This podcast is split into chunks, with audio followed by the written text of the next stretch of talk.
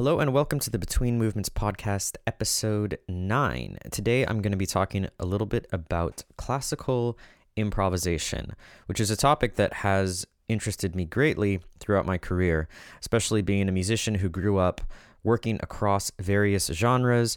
I've always been interested in jazz, I played in rock bands, uh, played in many churches where improvisation was a large part of uh, how I did music how I understood music. And then going into the university system, it was interesting because I realized that most classical musicians don't improvise. Most of them can't improvise even simple melodic lines or harmonic accompaniment. Historically, this was not the case. In the days of Beethoven, Mozart, Chopin, Liszt, it was expected that classical musicians would know how to improvise. In fact, improvisation was so common during the classical era that the word improvisation did not even exist. They instead used the word Fantasien, or in English, we would translate fantasy, meaning that something was performed on a whim or a flight of fancy. There's this great quote from 1597 of the English composer and theorist Thomas Morley, where he writes, the most principal and chiefest kind of music which is made without a ditty, that is, without lyrics, is the fancy or fantasia. That is when a musician taketh a point at his pleasure, and resteth and turneth it as he list, making either much or little of it according as shall seem best in his own conceit. In this may more art be shown than in any other music, because the composer is tied to nothing but that he may add, diminish, and alter at his pleasure.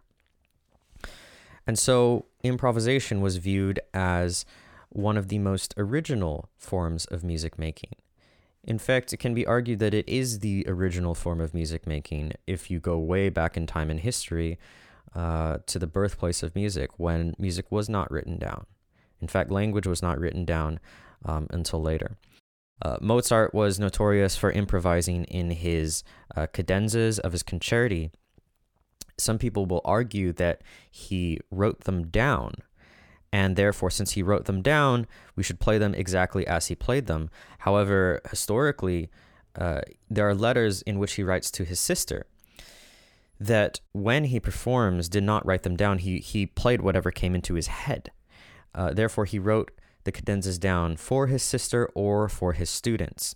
All the other prominent classical figures, uh, Bach, Beethoven, Chopin, Liszt, they would all improvise during their concerts. They expected their students to improvise. Uh, and then fast forward to today, most classical musicians do not improvise. And so this actually prompted me to write my dissertation, which is entitled The Rise and Fall of Piano Improvisation in Western Classical Music Performance and why today's piano students should be learning to improvise. Improvisation began to fall out of popularity around 1840. The idea was that at the time, these composers were creating more and more complex pieces of music. You had composers like Wagner, you had composers like Mahler, Richard Strauss, that would create these long, epic journeys. Um, and it was viewed that the performer was subordinate to the wishes of the composer.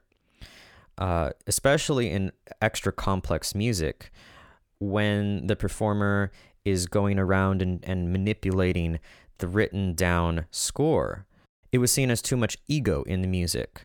And so lots of critics began to complain that performers would, for various reasons, improvise around. Sometimes those reasons were they were just too lazy to learn the text. Um, maybe there were super complex passages, or they would just resort to these uh, flourishes, these arpeggios, and these scales that would work, but um, began to feel very empty of actual musical content. They were just flashy. Uh, and so, for these reasons, and for the reasons of fidelity to the music and the score, it began to be uh, more and more frowned upon to improvise. It is interesting that even to this day, that is the prevalent view in musical conservatories. Uh, most musical conservatories do not teach classical improvisation. I didn't even really know about this topic until I began to research it myself. I was never required to take improvisation courses. The vast majority of my colleagues were not uh, required to take improvisation courses. And I actually did, um, uh, when I was researching for my dissertation, I put out a few polls across uh, these Facebook cl- classical music groups, um, received dozens of responses.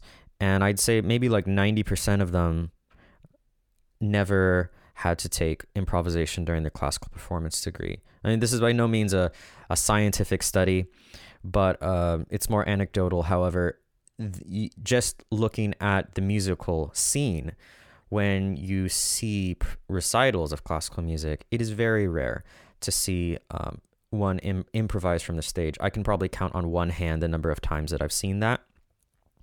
And there are a few uh, prominent performers some of uh, most of whom I cite in my dissertation. Uh, one is Robert Levin, the Harvard professor, who uh, chooses to improvise in the style of Mozart and Beethoven, and he usually does so on classical period instruments.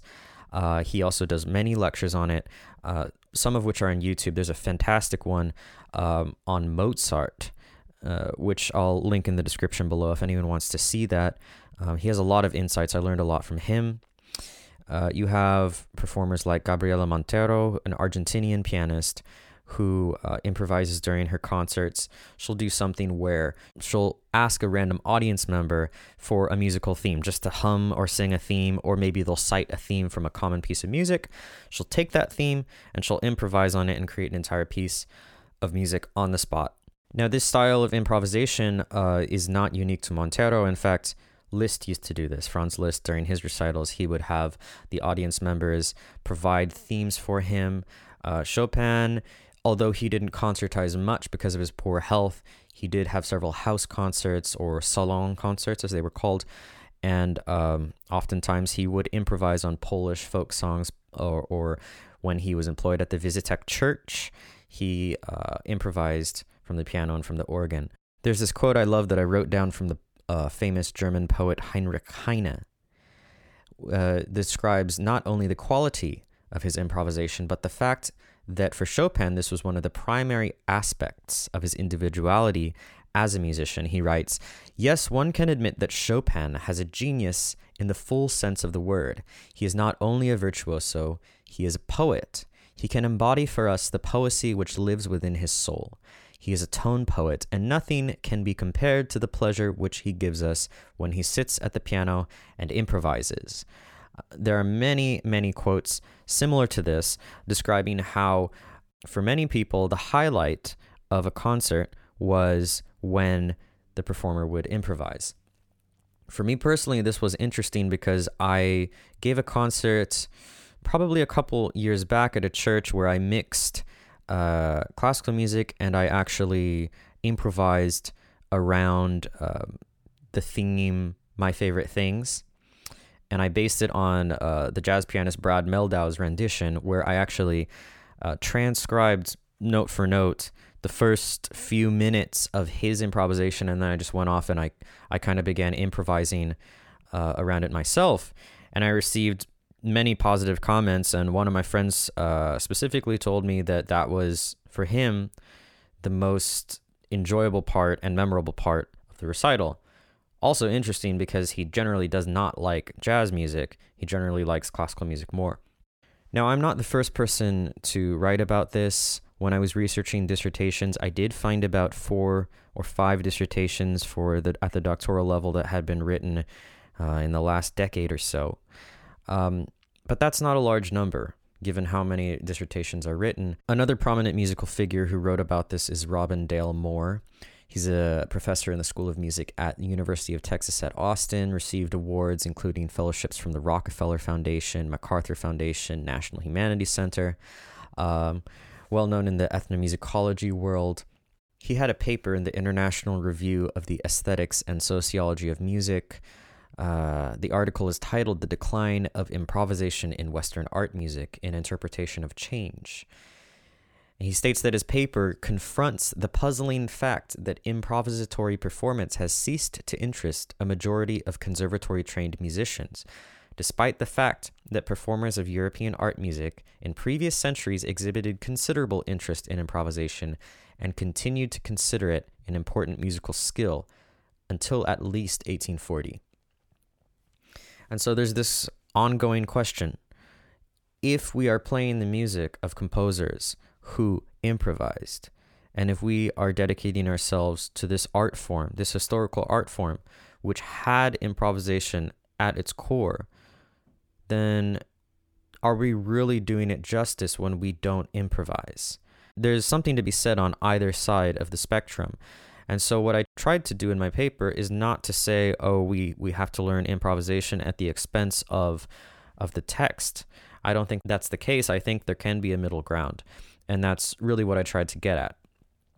Take someone, uh, two figures, for example, Beethoven and Bach, uh, right? Bach, known for his counterpoint, known for his um, incredible understanding of harmony, of lines, and how music is woven together. Yet he improvised. So he, like something like the Art of Fugue or the Goldberg Variations, uh, so so much attention to detail. So much has been written on it. So many performances of it. Um, or Beethoven, who who towards the end of his life wrote more and more complicated music. He's credited with the composer who ushered in the Romantic era from the Classical era. Um, and he began composing longer works of music. He began using uh, German uh, text in his music rather than the typical Italian that was used. So I think there's this kind of false idea that if a person is improvising, it means that uh, they're doing so at the expense of understanding the music itself. When in reality, I think the opposite is true. Uh, in one of his papers, Robert Levin talks about the fact that in order to improvise in the style of a particular composer, you need to understand the language of that time. This because music one of the quotes that bothers me that is often cited by many people is music is the universal language. I've been I've heard that quote so many times and it really irks me because the language of Delta blues is not the language of Baroque music. It's not the language of Indian classical music. It's not the language of West African drumming. You can take people who are really proficient in one area and it doesn't necessarily correlate with music from another part of the world.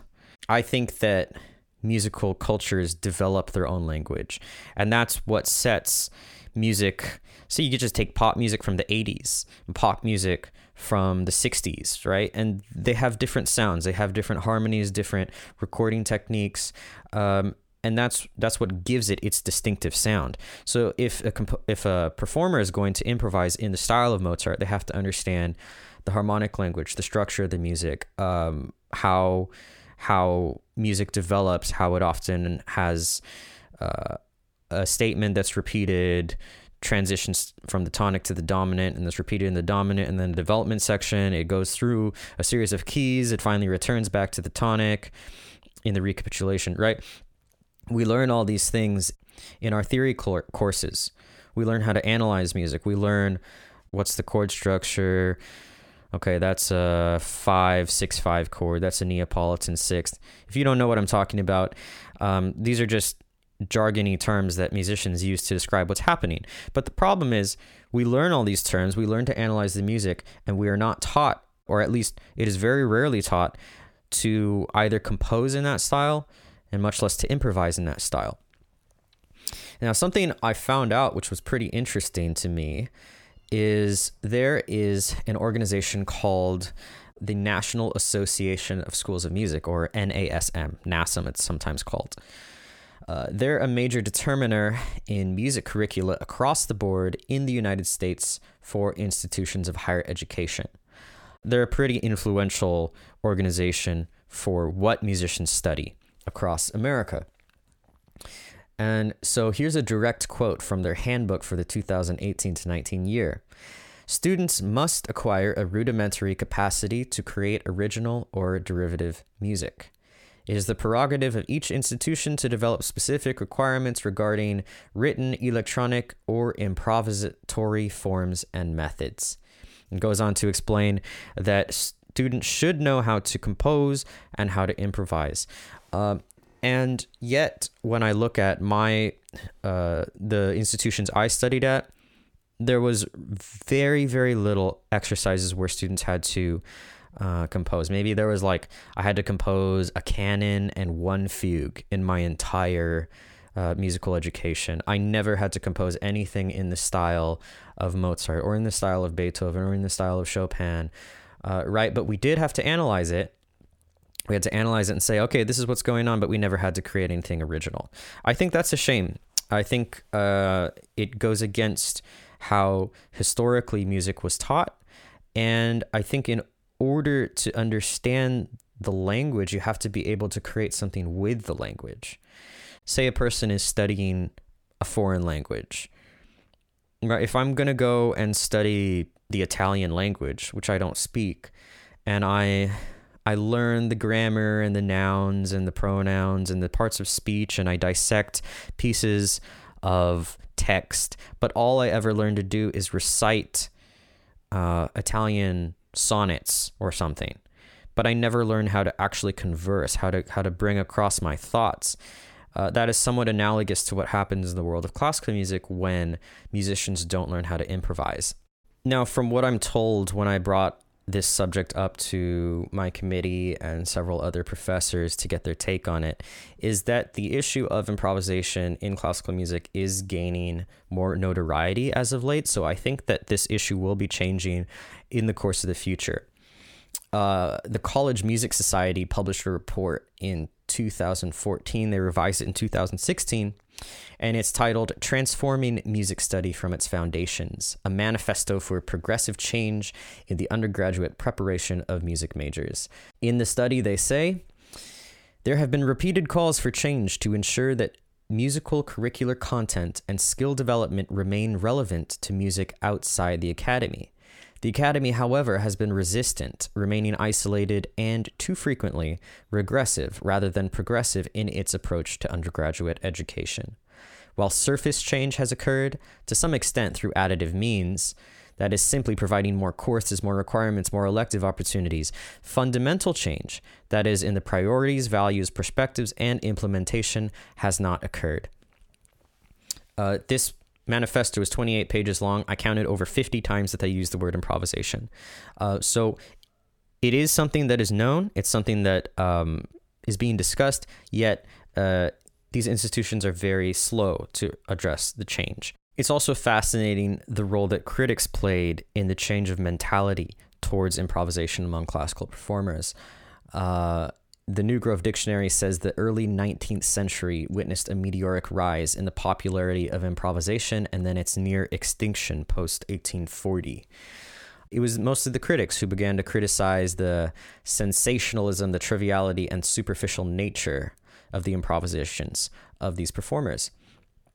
So the idea was that musical depth was being sacrificed to show off technical prowess. This led to the idea, which is more common than any other idea that I've encountered that a performer is takes on the role of interpreter, of going between the composer and the audience. So you have this composer in the past.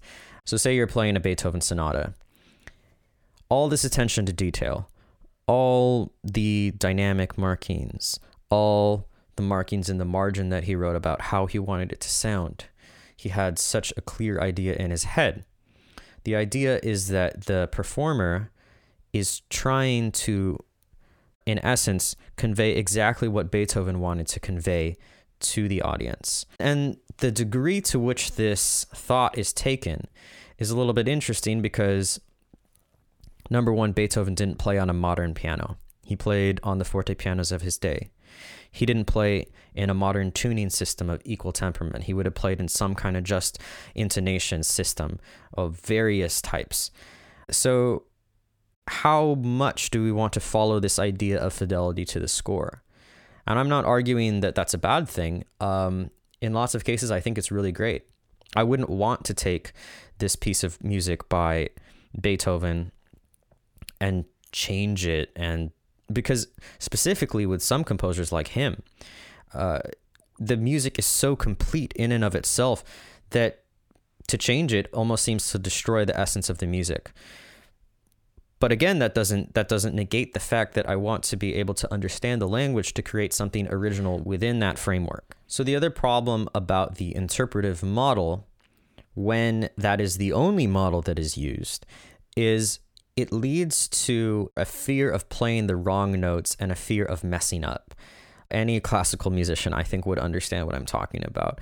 There is such a respect for the text itself that to play a wrong note or to leave out a certain passage is is is like the worst thing that could possibly happen. And it's that fear that begins to make it harder and harder over the years for a classical musician to improvise because at the core of improvisation is experimentation and while experimenting you will fail. It's guaranteed that you'll fail. You'll you'll produce all sorts of sounds that sound horrible that don't quite mix in the style that you're trying to create. So while I was doing more of my research for the dissertation several of the studies I found or the articles talking about how teachers from various schools had implemented improvisatory education most of them addressed this psychological factor the, the factor of fear of failure fear of messing up of wrong notes. And they talked about how especially with classical performers it's important to create an environment where they understand that that is necessary in order to get better at the improvisation. And not to judge themselves too harshly and not to judge one another too harshly uh, because it's a completely different different art form. In fact it actually uses different brain centers. There have been uh, studies with the EEG scans on musicians playing memorized music versus improvised, and it clearly shows different parts of the brain. I don't want to get too much into that right now because I want to save that for another episode. But just like anything else, if you're trying to learn a new art form or a new skill, it does have that awkward phase. And this cycle in the university system, in the education system, has created this uh, like chicken and egg phenomenon. Which came first, the chicken or the egg? Which came first, the student who doesn't want to improvise or the teacher that didn't learn how to improvise uh, as a student and then became a teacher, right? So, so the cycle compounds on itself until 1840. We're we're almost 200 years later, and we still haven't achieved a system which teaches improvisation the way it was taught historically. So, most of what I've talked about is just discussing the question why don't classical musicians improvise? Uh, none of this has discussed what can be done about it, how to implement it, uh, the scientific data, the research, what's been done, what's being implemented, what has worked, what hasn't worked. Right, those are all discussions for other times. But uh, this is one of the most common questions that I get asked, especially when I would mention about my paper. People would always want to know well, why why did that happen? Why did that happen historically? So that's in essence why uh, we've come to this place where most classical musicians do not improvise. So I hope you guys learned something. I hope you enjoyed this episode. Please feel free to leave me any comments, any questions. I'll be posting more in of this in the future. I'm going to do some vlogs actually demonstrating improvisation, some tools that I discovered that can be used to learn. So please stay tuned for those. But in the meantime, thanks for listening, and I'll catch you guys on the next episode of Between Movements.